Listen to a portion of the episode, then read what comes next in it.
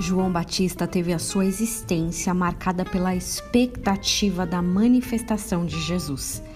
Ele foi preparado, predestinado, direcionado para ser aquele que prepararia o caminho do Senhor. Imagina quanta honra ser aquele que tinha o trabalho de abrir o caminho como se fosse um matagal que não tem passagem. Ele era um trator que passaria derrubando o mato, assentando a terra, batendo, deixando o caminho preparado. Foi assim, exatamente assim, o ministério inicial de João.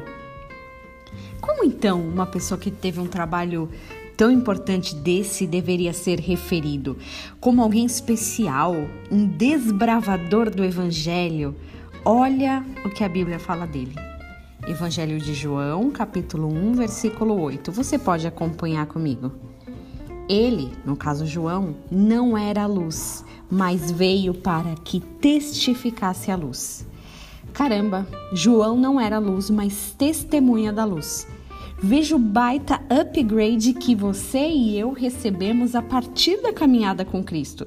Em Mateus 5,14, Jesus nos afirma e afirma que aqueles que o seguem são a luz do mundo. Ele não diz que éramos, seríamos, mas que somos a luz do mundo. Caramba, olha a nossa posição privilegiada em comparação a João Batista. Que honra ganhar um título desses! Mas ele não pode ser um título vazio. A gente tem que ter isso em mente. A própria Bíblia complementa: não adianta ser luz está escondida embaixo da cama. A luz tem que brilhar. Ela não brilha para aparecer, ela brilha para iluminar a escuridão. Essa é uma daquelas promessas recheadas de responsabilidade. Nós conseguimos um posto diferenciado, agora temos que fazer a diferença.